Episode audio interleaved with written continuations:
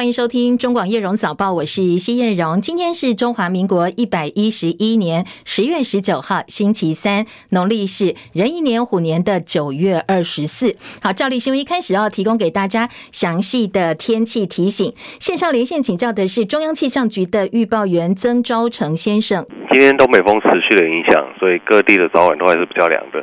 但是今天整体来说，台湾附近的水汽是有在减少的。目前清晨台湾各地的温低温都只有在二十度上下，所以是蛮凉的一个状况。在白天北台湾是持续偏凉的，温度回升的幅度有限。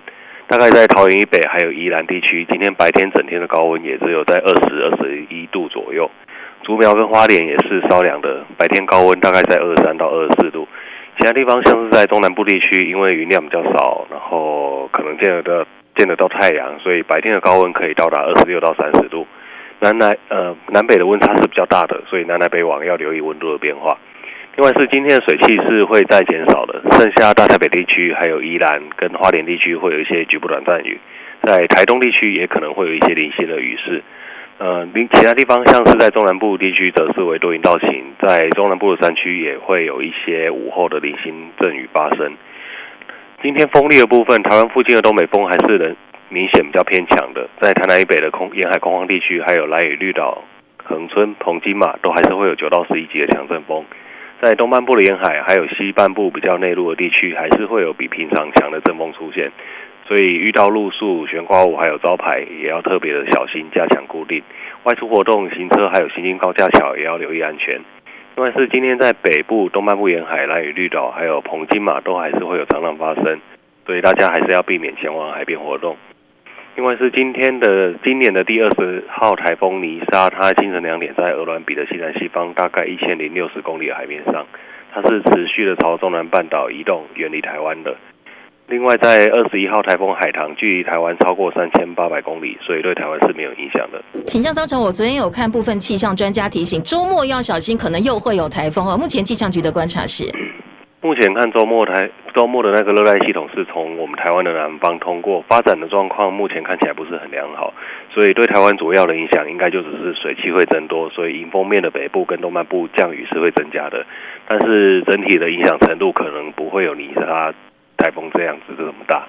好，会下雨啦，但是雨量没有像前一波这么多这么大哦。嗯，对。OK，好，谢谢昭成的提醒，也提供给大家参考哦。今天水汽减少，各地早晚还是偏凉的哦，所以温度方面要特别留意，特别是白天高温哦。如果南北移动的话，留意温度变化。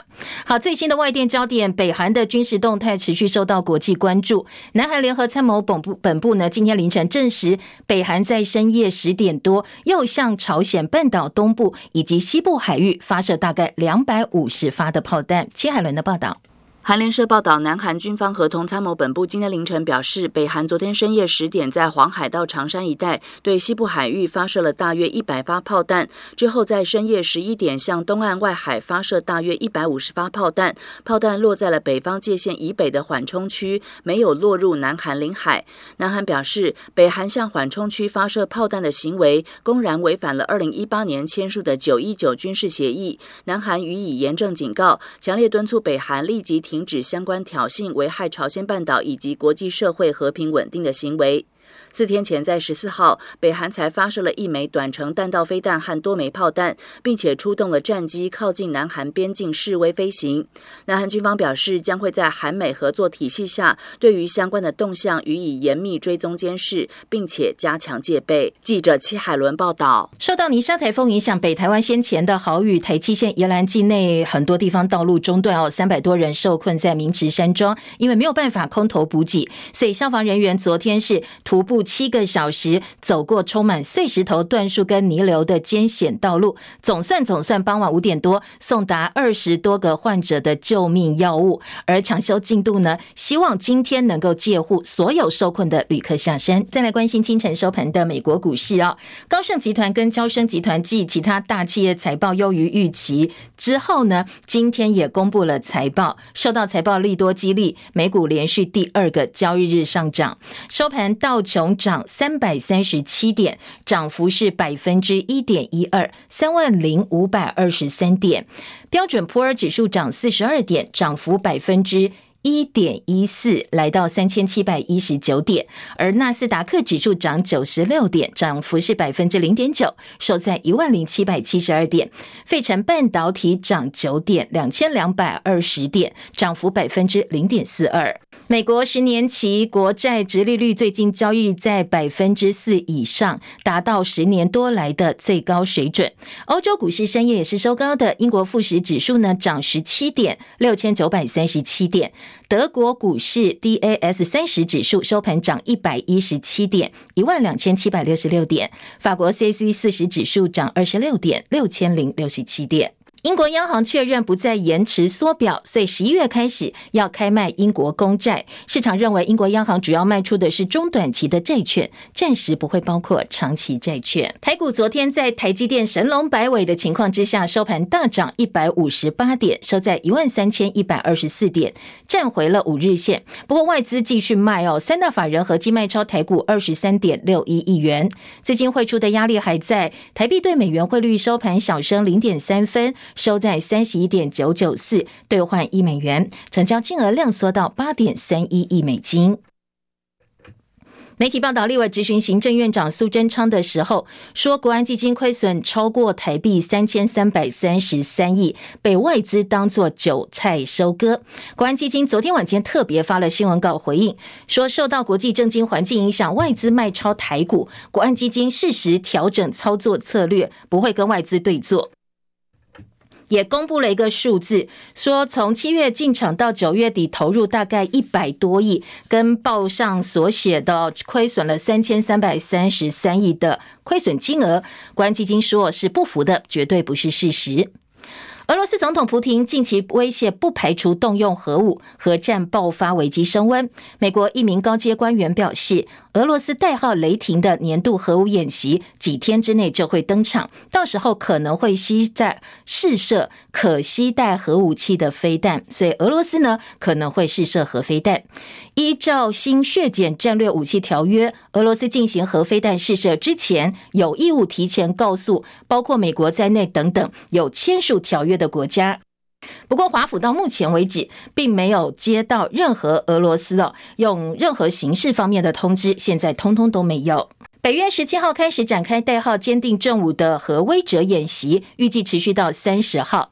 北约官方强调，演习是计划当中的年度演习，跟乌克兰危机没有关系。不过，外界都说这是要回应普廷不排除动用核武的威胁，以及马上就要登场的雷霆演习。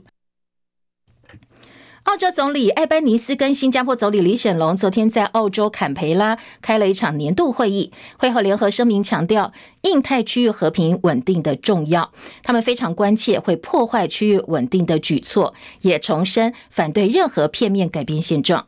对于美国限制晶片出口中国大陆，李显龙说，国安考量可能会影响到互信跟经济合作，反而让全世界变得不稳定。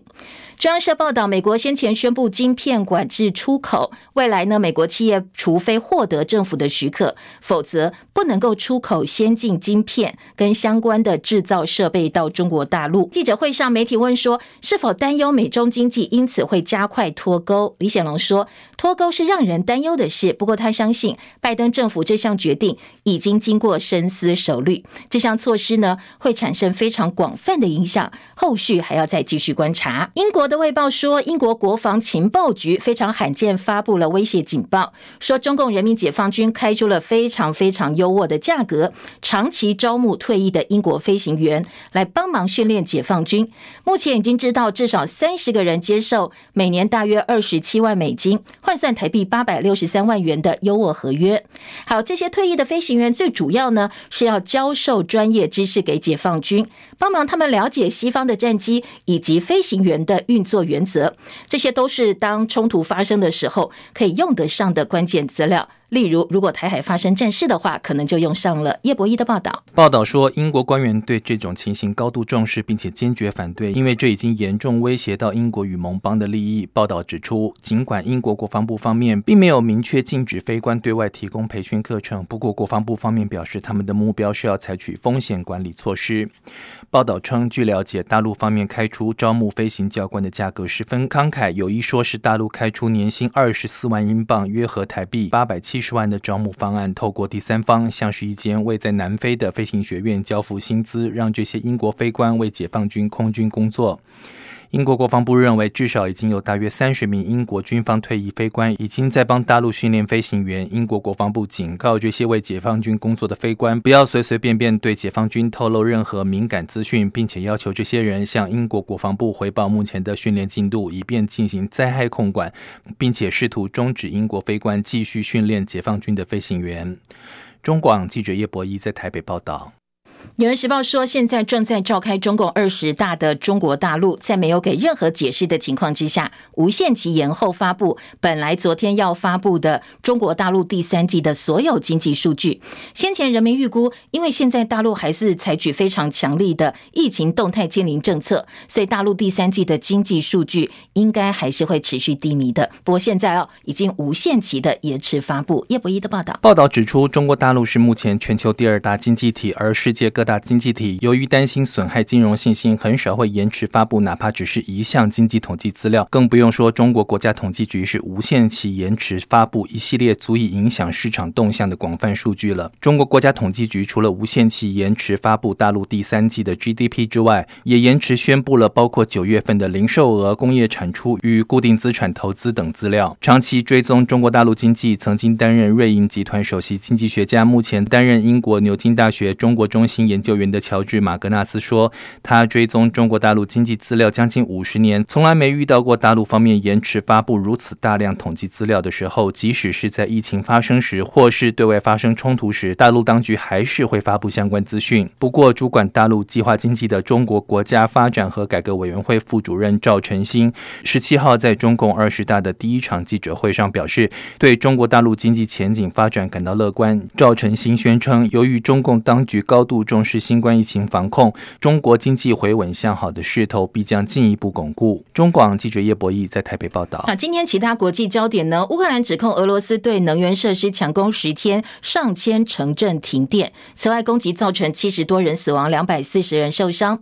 乌克兰总统泽伦斯基证实，从十月十号空袭开始，全国百分之三十的能源设备已经被摧毁。俄罗斯的目的呢，是要乌克兰人撑不过这个冬天。大陆央视专家则警告说，俄罗斯接下来可能还会用无人机实行斩首任务。乌克兰指控伊朗提供自杀无人机给俄罗斯，对乌克兰发动大规模的攻击行动，打算跟德黑兰断交。伊朗则否认提供无人机给俄罗斯，克里姆林宫也否认他们用的是伊朗制的无人机。但是路透说，伊朗除了会提供俄罗斯更多无人机之外，也承诺要提供地对地飞弹，可能会把美国跟其他西方国家给激怒了。最近，俄罗斯连日使用飞弹、自杀无人机跟大炮，疯狂轰炸乌克兰。俄罗斯当局则表示，在靠近乌克兰边界南部城市坠毁的一架俄军苏凯战机，失事原因是技术故障，它坠落在住宅大楼，至少十三人死亡，包括三名孩童在内。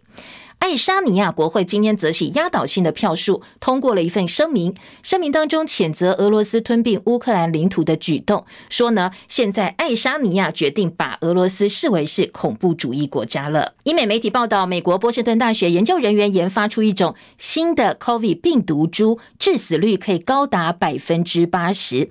但是好端端干嘛没事去研发新的 COVID 病毒株哦？所以这项危险的研究被其他科学家大加挞伐。说这根本是玩火，应该要禁止非常不智的研究。对此呢，波士顿大学回应说，这是夸大了，并没有这么严重。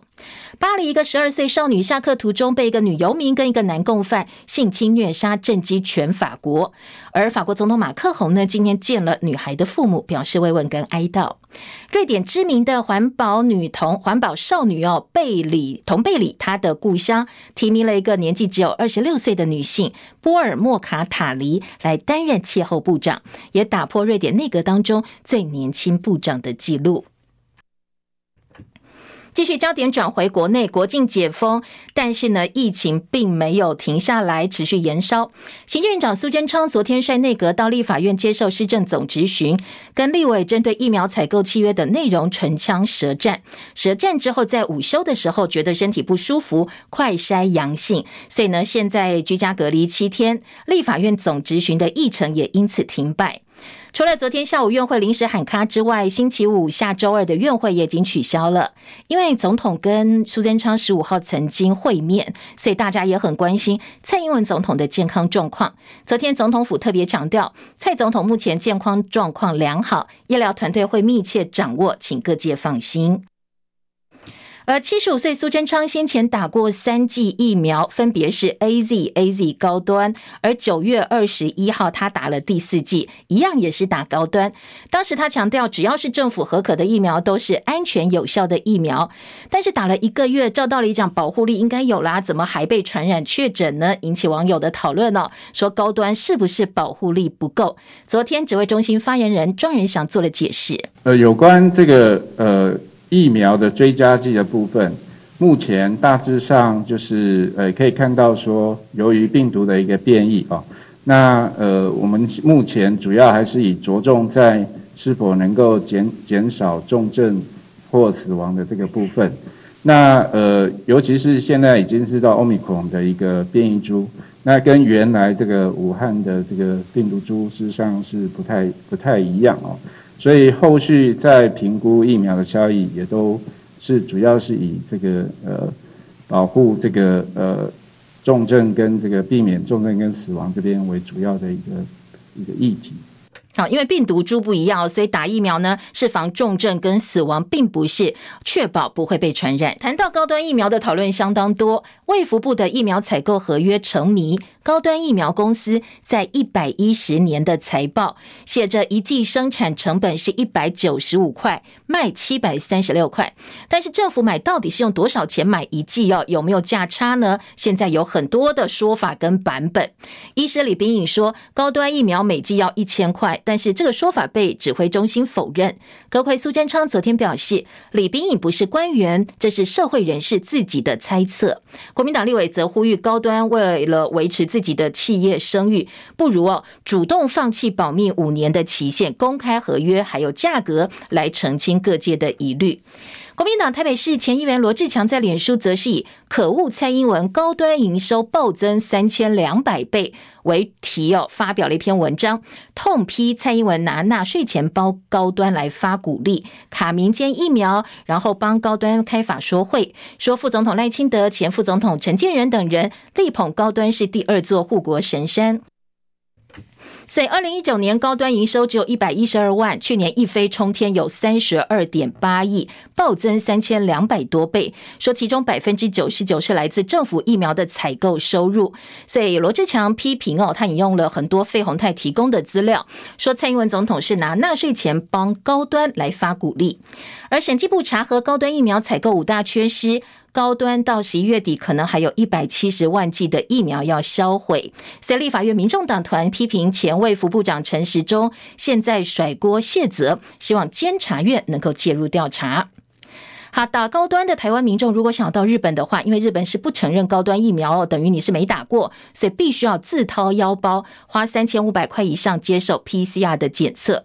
现在指挥中心决定要帮忙解套。中央流行疫情指挥中心发言人庄仁祥说：“当我们给了他这么多的支持跟支援来协助他，那我觉得这个就是辜负台湾人对他的期待跟支持。那这点高端就应该要负责，有能力可以来负担跟处理的话，高端应该要想办法来去解决这个问题。”好，您听到是立委高嘉瑜，民进党立委高嘉瑜说，他觉得高端应该要来帮忙埋单。如果民众到日本要自费 PCR 的话，哦，应该由高端来负责。而指挥中心现在则是在研议比照入境美国的做法，开放打高端疫苗的民众可以补打其他厂牌的疫苗来符合日本的规定。不过，到底时程现在并没有具体的时间表。指挥中心只说希望近期能够有结果。另外，防疫旅馆政策到底是谁想出来的呢？无党籍以及民进党的台北市长参选人最近是呃连续几天针对这个议题针锋相对。黄珊珊说，防疫旅馆、计程车以及防疫裁剪巴士等等这些防疫政策，都是他在台北市副市长时间发想出来的创新作为。不过陈时中说他是剽窃，说防疫旅馆是由卫福部次长石崇良想出来的。好，昨天黄珊珊很生气哦。他说呢，如果陈时中不收回“剽窃”这两个字的话，大家法院相见。防疫旅馆的发想不管中央他们怎么说，他们当时做的叫做集中检疫所，那是用政府的资源、政府的钱去把相关的机构征用。最重要的是，台北市的防疫旅馆，台北市政府没有出半毛钱，全部都是由我们媒合旅客跟防疫旅馆自己去协商，一天两千两百块。这个部分是台北市政府首创，而且是我们在面对问题、解决问题情况下所做的决定。如果他能找到比我们更早执行的所有的证据，请他拿出来。对，所以不要再说人家剽窃，说人家剽窃是很严重的指控。我再强调一次，陈时龙先生，请你收回，不然就法院见。全国第一间防疫旅馆大地青旅创办人陈嘉文，他出来讲话了。他还原状况说，他是第一间防疫旅馆，当时呢是他跟台北市政府观光传播局当时的副市长黄珊珊团队共同努力想出来的。他说他自己没有任何的政治立场，只是要站出来把事实还原。他愿意替黄珊珊的说法背书，而且质疑说中央政府的说法跟事实是有出入的。他先前是大地青旅的总经理，不过现在已经离任。好，再来关心的是，呃，在。越南籍的艺人海伦清桃，她今天清晨传出卷入吸金风暴。镜周刊报道说，接到很多人爆料，说她跟她的丈夫黄景玉利用陌生开发的 App 吸金上亿元，宣称他们开发的 APP 十秒钟能够认识一个人，还能够帮助企业业绩成长，找对人才。但是根本不是这样，所以很多人已经血本无归了，就联合提出告诉。不过相关的指控，当事人是全盘否认，强。调投资人如果有意见，他会退钱。公司是他自己独资创设的，在法律上绝对没有问题。好，另外食药署公布边境查验不合格名单，养生人士非常喜欢的南非国宝茶，还有黑种草油，通通都上榜。其中由诺曼第国际研究公司进口的黑种草油被验出含有致癌物哦，这是国际癌症中心列出了致癌物。最近因为疫情的关系，很多人会为了提升免疫力，所以买这些东西。不过今天食药署特别提醒哦，如果真的要选用的话，要特别注意。《镜周刊》报道，跟好事多、Costco 合作发行联名卡十年的国泰世华，今年的合约马上就要到期了。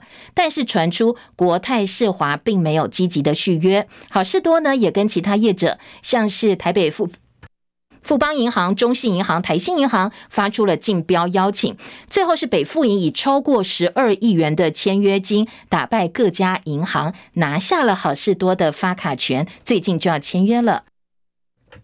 对此，北富银回答说不评论市场的传闻。好事多方面则强调，定期审核会员卡的会员权益，如果有任何变动的话，会通知所有的会员。不过，这个消息一出来，很多的会员就开始反弹了，认为信用卡联名换来换去真的很麻烦，因为国泰世华之前已经换过一家了，现在又要再办一张卡，干脆就不要办了。还有人反酸富邦说，理赔防疫险赔得慢吞吞，签约十二亿元这么豪爽啊！另外，拥有新年度发卡权的北富银，如果是真的话，有机会在信用卡市场排名跃升第三名，紧追在龙头中信银跟二哥国泰世华之后。北富银的信贷呢，今天周刊的报道是说，估计可以多赚大概十亿元左右。U 二十三世界杯棒球赛的预赛，中华队 A 组最后一场比赛遭遇强敌委内瑞拉，结果中华队七局跟韦国战成三比三平手，两队进入延长赛。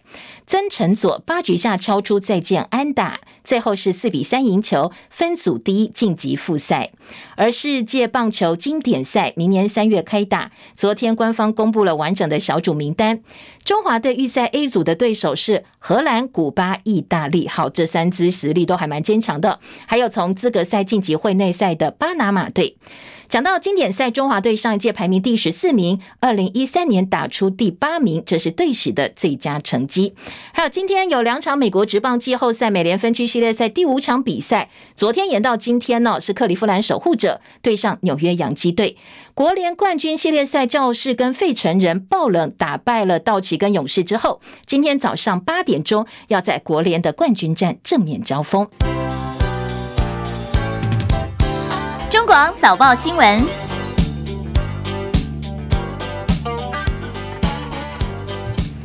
国职棒今天有分区系列赛哦，刚才听众朋友在留言板说已经打完了，那我看了一下，果然哦，这场比赛呢，最后洋基是五比一打败守护者队，拿下了胜利。提供给大家最新的体育焦点，回来关心早报今天头版的新闻重点，今天综合性报纸。头版重点有三，一个是呃，昨天早上《叶荣早报》在七点多就告诉大家了，美国国务卿布林肯呢，他提出警告说，呃，在外电部分特别重视的两岸目前的情势，美国认为北京已经决定要加快武力攻打台湾或统一的时间表，所以今天包括《联合报》头版头条、《自由时报》头版中间版面、《中国时报》头版的下半版面都关心这一个重点。那自由用的文字标题文字是。武统台湾，老共要加强加快武统台湾。联合报则说，呃，跟中国时报用的是一样哦，要加快统一的时间表。那经济日报关注的重点呢，这个新闻是放在，呃，如果老共真的打过来，台湾的晶片供应中断的话，对于全球经济会带来相当大的影响哦。所以美国希望两岸能够和平解决分歧。好，各个报纸切的角度不太一样，相同的事情。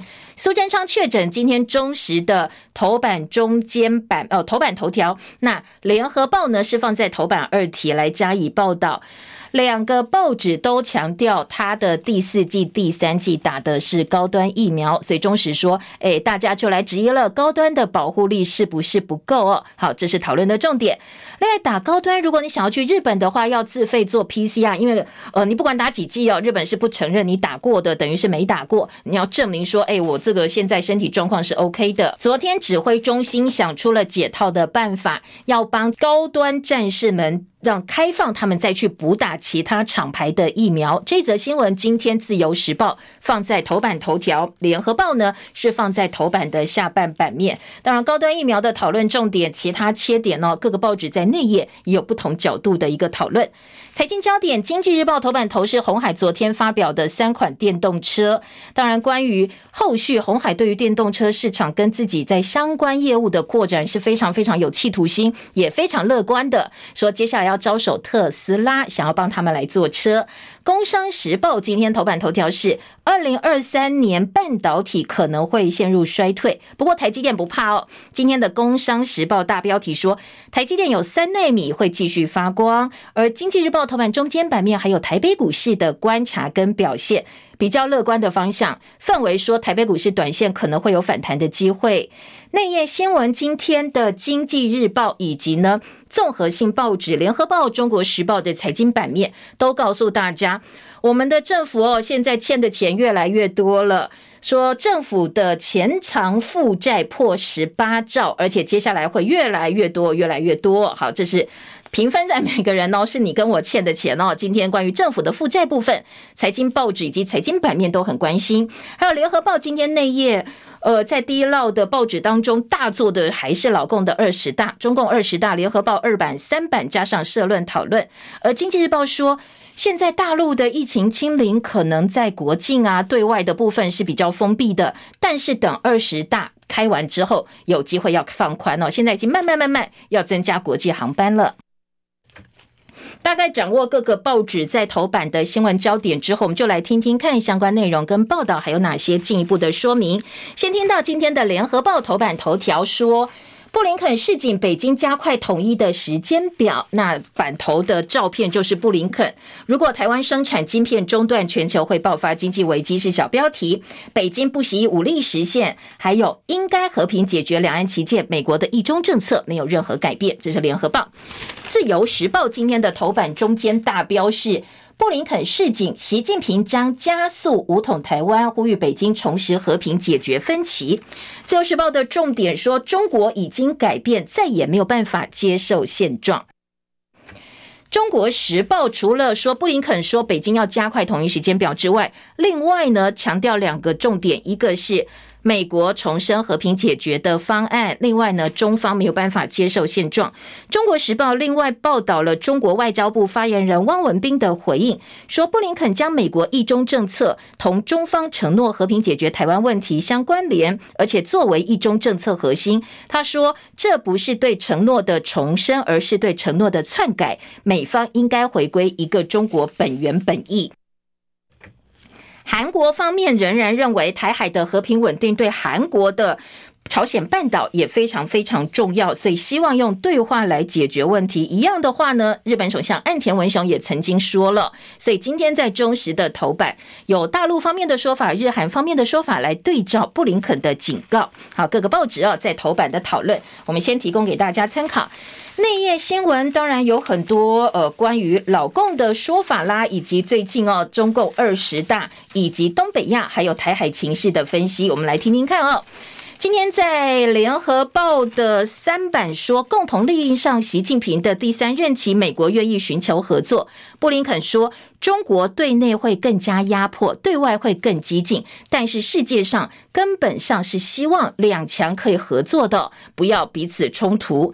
今天的联合报在国际组的综合报道当中，还是延续习近平的话，说大陆国家主席习近呃这个布林肯的话，我更正一下哦，说习近平正在带领大陆朝向更激进的方向前进，但是接下来习近平为历史性的第三任期做准备之际，美国希望望的是中美。合作，因为呢，布林肯说，少了中国，美方将无法妥善处理气候问题。他认为必须对来自世界各国的需求信号做出反应，在关键问题上积极而不是消极的参与。联合报呢，则是呃，有日本方面回应先前习近平表示不会承诺武力攻打台湾这样一个说法，日本是谴责的。日本首相岸田文雄表达强烈敦促大陆和平解决的想法，而且呢。在呃，日本在野党共产党书记小池晃也批评，除非用和平手段，否则其他的手段应该被坚决排除。好，这是联合报的报道。联合报在下半版面三版，欧盟要讨论视北京为全面竞争对手，解放军招募三十个英国退役的飞行员，英国对此相当罕见的发布了威胁警告。美中经济加快脱钩，李显龙表达忧郁。王美花经济部长说，台积电的技术无可取代，完全不必担心。今天自由时报说，英国国防部重金呃指出，中国重金招募英国的飞行员，已经有三十个人接受合约去帮老共训练解放军了。英国政府要求终止合约，而且立法阻止。将近九百万台币的高薪哦，所以很多人或者是刚刚退役者说多赚一次有什么不好呢？就去帮忙了。美国政府资助技术被中国用在高超音速武器，好，这个是今天自由时报的报道。再来是呃，关于老共二十大，今天联合报在二版呢说，主席团十八老力保红色江山，常委退役年年扩军，曾掌握关键人士，今天护持功高。好，记者李春呢？呃，联合报的特派员，香港特派员来看一看二十大的常委名单，说大会主席团常务委员四十六个人当中有十八老，江泽民、胡锦涛、朱镕基等等哦。说这些人呢，他们就是十八罗汉，虽然没有办法永驻人间，但是在护持正法，在二十大主席台上永保红色江山。好，这是联合报今天二版的版头。如果你对这个人事有兴趣的话，可以找来看一看。还有关于二十大的这个最新的话题呢？今天的联合报说，二十大抛规范财富累积，冲击到富豪，迈向共同富裕，限缩资本市场致富。而中国式的现代化，习近平表示，这是最难也是最伟大的事。几个重点，联合报。而联合报今天社论则是期待习近平的第三句话，说呢，大家各界都在看习近平说话的口气啦、内容啦等等等，但是相对于十九大。二十大跟过去有什么不同，也是大家关注的重点。而今天在联合报的社论当中说，不管如何，习近平重拾心灵契合的召唤，代表他愿意呃尽努力争取和平统一。既然如此，就不应该过去在香港已经图穷匕见的一国两制框架当中强加在台湾人民的身上。我们希望他说突破历史窠臼的第三句话是。大陆愿意跟台湾相互的平等尊重，在和平共存的前提之下，大家一起努力找寻统一的方案。所以，只有在这样一个前提之下，彼此互相尊重，他所期待和平统一的前景才是有机会的。好，这是联合报的社论。另外，《中国时报》说，中共二十大官媒铺天盖地吹捧习近平，但是民间很冷漠，官媒造神，婚礼新人跟着荧幕前的习近平在唱中国的国歌。再来关心的是，我们对于目前的台海情势，今天自由时报四版说，邱国正表示，国军自卫反击打下来，如果老共敢逾越我方界限的话，就视为第一级。我方做的反制都是自卫自己、防卫自己的一个反击。《旺报》说，今天头版头，大陆国际航线慢慢恢复增班了，落实国务院要求，对外渐渐松绑，增加外企跟留学生往返的便利性，航点横跨亚洲、欧洲、美国。香港媒体分析，大陆入境检疫有机会变成三加四。好，这是《旺报》头版几个切点。老共在二十大之后会不会松绑？今天在联合报一样是两岸新闻版的版头大标，一个问号。二十大之后松绑，但是呃，不管答案是什么，大家现在认为的方向都是应该会逐渐松绑。大陆已经大增国际航班了。联合报哦。现在大陆的检疫隔离政策是七加三的入境检疫隔离安排，接下来可能会改为四加三或者是三加四，慢慢慢慢松绑。而在东航呢，最快要要来执行增班，明天香港媒体说，接下来可以期待入境限制放宽。好，这是二十大几个呃相关讨论的话题。今天包括《旺报》啦，包括《联合报》都有类似的报道。再来听到的是，呃，今天《中国时报》苏奎确诊的消息。放在头版头条，大标题下，苏奎确诊，总质询停摆。今天在中国时报报道，特别强调他打前面四剂疫苗的注射时间，在去年的三月二十二号打 AZ，十二月六号打 AZ，今年的三月打高端，九月打高端，好，四剂疫苗还是确诊。接下来，呃，他的症状不是很严重，很轻微，所以工作方面还是会用视讯的方式来处理。打高端人染疫，现在已经打了一个月，照道理讲保护力应该有了，所以外界质疑高端的保护力不足。同台备询的阁员，目前为止并没有人传出确诊。好，这是中国时报几个切点。当然，如果你有听呃前半段新闻，我们指挥中心也解释了，打第四剂疫苗并不是说让你不会确诊，而是减少重症跟死亡，这是指挥中心的说法。那今天的联合报头版中间版面是用图片的方式。很大篇幅说，刚刚打完高端第四剂，苏奎确诊新冠，而且呢，早上在立法院的时候频频摸头，下午就开始请病假，身体不舒服了。这是联合报在相关的讨论部分呢，今天的高端疫苗以及疫情的焦点版面还是蛮大的，所以我们也来听听看有哪些不同的报道。今天在自由时报的疫情焦点部分呢，说新加坡的 XBB 占比五成，现在可能变成亚洲最强势的病毒株了。香港境外移入占一成，日本、印度、泰国也有个案。指挥中心密切监测这些最新的病毒株。好不容易呢，欧米狂疫情还没有结束，但是要小心的是，新的病毒株在其他国家又慢慢发挥了影响力。昨天国内新增四万四千八百四十六例的本土个案，三十八例境外移入，还有三十三。三例染疫死亡的案例，欧米狂还没有平息，包括 BF 七、BQ 一点一，还有 SBB 这些新的变异病毒株陆陆续续出现。香港呢是 XBB 在新加坡，呃，这个在新加坡占比过半，国内也验出了从香港进来的病患，所以指挥中心强调，它可能是亚洲下一个取代 BA 点五的变异病毒株，还要看看它的消长变化。好，新的变异病毒株现在看起来传播力是比较强的，但是。是呢，它的免疫逃脱力比较高，重症死亡率则是没有明显的变化，不会因此呢而变得比较严重，或者是死亡增高。我们现在开放，大家都可以打莫德纳的次世代疫苗，但是很多人反应比较强烈。指挥中心说，呃，在疫苗的数量部分现在是足够的，大家不必担心。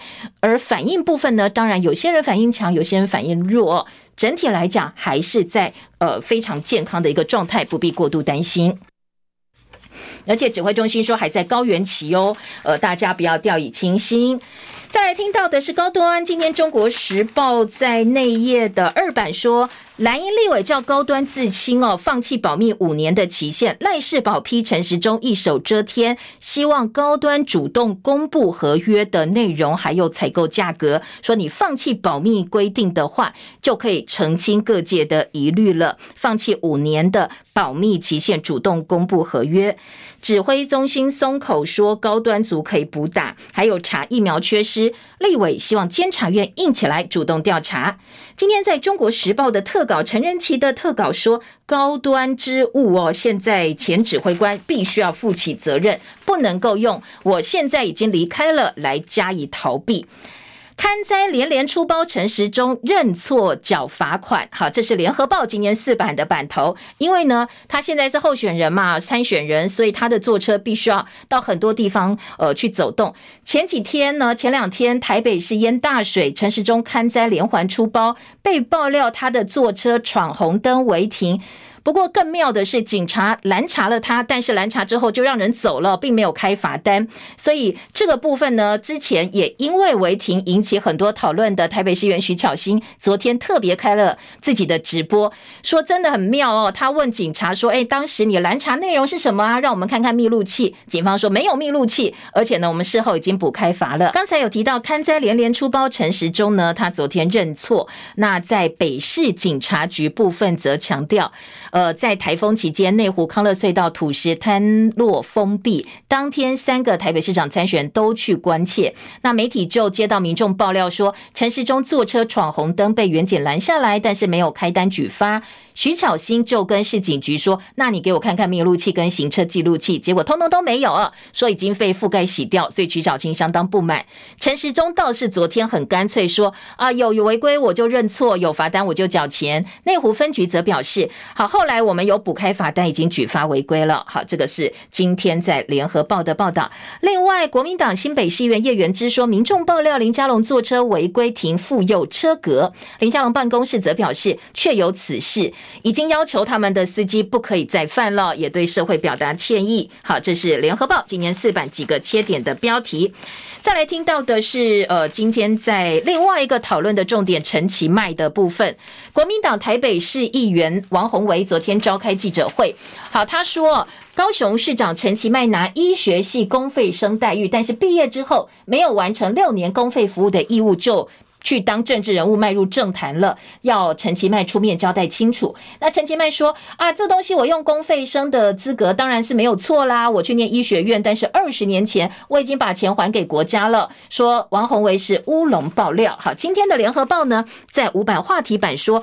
陈其迈公费念医被批没有尽到义务，蓝营指控他占名额，但是没有到偏乡行医。陈呃，这个陈其迈特别强调，我已经把医科的学费给还回去了。联合报五版话题版整个版面就来讨论一下医科的公费生不想到偏乡，呃，到底有哪些问题，怎么解决？好，怎么来回头来看看陈其迈公费念医，但是呢，却只还钱不去呃履行他的义务。昨天立委蔡正元在脸书就直指。说笨蛋，这件事本质不是你有没有还钱，而是有没有到偏乡去服务。他说，陈其迈念的是私立的中山医学院，为什么私立的医科要设公费生？因为偏乡真的很缺医生哦。你报考公费的私立医科，你又不是家境贫寒，而是因为他的分数比较低，你想要去抢这个相对比较不激烈，考上医科机会相对比较大，所以你去填了公费。但是如果公费的私立医科还钱就可以解决事情的话，毕业还钱，然后偏乡还是没有医生，你占掉人家这个名额，那。偏乡服务的人又减少，然后呢，呃，服服务偏乡的契约啦，跟道德的义务已经没有了。你当初承诺签约的时候，你是不是就抱这样的一个心态哦？我只是想拿到一个医生的一个名义，所以他痛批哦，你公费念医三十多年来义务都没有尽，反而占了医科公费生的名额，偏乡少了一个救命的医师。这部分你道歉一千次，可能对偏乡来讲都不够，甚至还大拉拉反呛说：“哎，我钱早就还了。”当一个大市长，格局不应该是这样哦。所以蔡正元套用克林顿的名言说：“笨蛋，问题不是缴钱，懂了吗？重点是哦，你要去偏乡服务，或者是你要让别人到偏乡去服务，这才是重点。”今天联合报在五版说，医科公费生不想到偏乡，掀起重考潮。公费医师服务延到十年，关键培训时光恐怕会被耽误，所以呢，人才荒是现在的事实。按照现在的制度规定，公费生如果没有尽到服务义务，除了要赔钱之外，医师证书必须由卫福部保管。那陈其迈赔钱，但是因为他当初是在呃。民国八十二年由教育部主责的情况之下，后来转到卫福部或退辅会主责，因为他是八十二年之前读的医科，所以按照规定，确实把钱还完了就没有问题，就解除义务。但是现在已经不行了，现在你可能你的医师执照会被吊着，所以今天联合报做了旧制跟新制的比较，来让大家公平哦。怎么来看这个？陈其迈说：“我公费念医，但是我钱缴完了，到底呃道德上或者是身为。”政治人物这样讲有没有问题哦？给大家做参考。好，另外一个话题呢，则是在桃园大溪的豆干节。桃园市政府为了推广在地美食，这个月十五号、十六号举办了一个大溪豆干节。没想到呢，你要推广美食，找来了十多个辣妹热舞，甚至哦，现场有非常多的艳舞，所以被国民党市议员 PO 上脸书点名市长郑文灿。你确定你办的是大溪豆干节吗？这到底是什么样的活动呢？很多妈妈带孩子到现场去参加，哎，所以桃园市府关旅局赶快道歉说，未来呢，我们会。呃，研究更好的内容哦，或者是减少争议。好，这是一个部分。台北市百灵桥下，因为台风带来强降雨，在堤外停车场上百辆车来不及走，变成泡水车。这两天柯文哲的态度有一点点变化。本来他前天说我们都已经发简讯了，市民应该自己负责，引起了很多抨击。之后他昨天放软姿态说，我们真的有发两万多封简讯，但是呢，民众因为不信任政府，收到简讯假装没有这件事情，所以也没有去移车。如果说在整个 SOP 上有需要检讨，是否会加以检讨？但是也有在大家河滨公园外面举行活动的厂商出来讲话，说真的有简讯了，但是呢，你知道吗？五点，他们五点多收东西，打算离开。结果呢，五点十分要离开的时候，发现水门被关了。后来还是消防局晚上才把他们给救出来哦。但是收到简讯时间是五点二十分，换句话说，先关水门再给简讯，所以整个 SOP 真的可能要检讨哦。好，另外，台湾民意基金会公布了一个民调，说蔡英文总统声望在双十国庆之后回升，大幅提高了七点二个百分点。台北民台湾民意基金会董事长尤一龙说，六大因素最主要是双十国庆，日本橘色恶魔神助攻，很多人看到这个橘色恶魔非常有好感，很开心，所以呢，呃，台日关系又很好嘛，哦，神来一笔，加上台湾的边境解封，大家慢慢慢慢恢复到正常的生活，又能够自由出国去玩，对民众的好感度也。提升了，其他几个摆脱政治阴霾，这个让蔡英文民调大幅升高的原因呢，还包括。拜登效应，美国总统拜登说要保护台湾，要来这个捍卫台湾的安全哦。台湾政策法，中共开二十大，还有中共最近不断不断武吓要武力攻打台湾啦，不放不承诺呃放弃武统啦等等等，所以民众自然保护台湾以及认同民民进党的呃这个支持度呢就会升下了。说蔡政府改变对两岸第一级的定义，让辣台妹的效应慢慢蔓延，也是呢。总统声望回升之一的因素，还有老共开二十大，那接下来习近平会开启他第三个五年任期。党政军集大权于一身，成为毛泽东以来最有权势的领导者。那很多台湾人感受到外来危机啦，而且呢，也对于目前老共集权的状况可能不是很认同，再再都让呃蔡英文总统的支持度大幅提升。这个是最新的一个民调哦，一并提供给大家做参考。经济日报今年头版头条是红海强攻电动车，招手特斯拉。董座刘扬伟说，希望有一天能够帮特斯拉造车。这是经济日报今天的头版头条。三款电动车哦，今天在各个报纸财经版面也都看得到。工商时报说，二零二三年半导体产业可能会陷入衰退，台积电靠三纳米发光发光，而且呢，产能明年会慢慢开出来，包括苹果、英特尔、高通也会导入量产。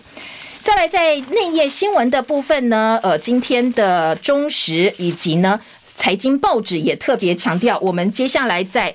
国家的举债部分，政府潜在负债标十八兆，劳保增加最多，国民年金、军工、叫、农保给付有增无减，下一代可能负担会非常非常的沉重。时间到了，谢谢大家，记得帮我按赞、分享 YouTube 频道，拜拜。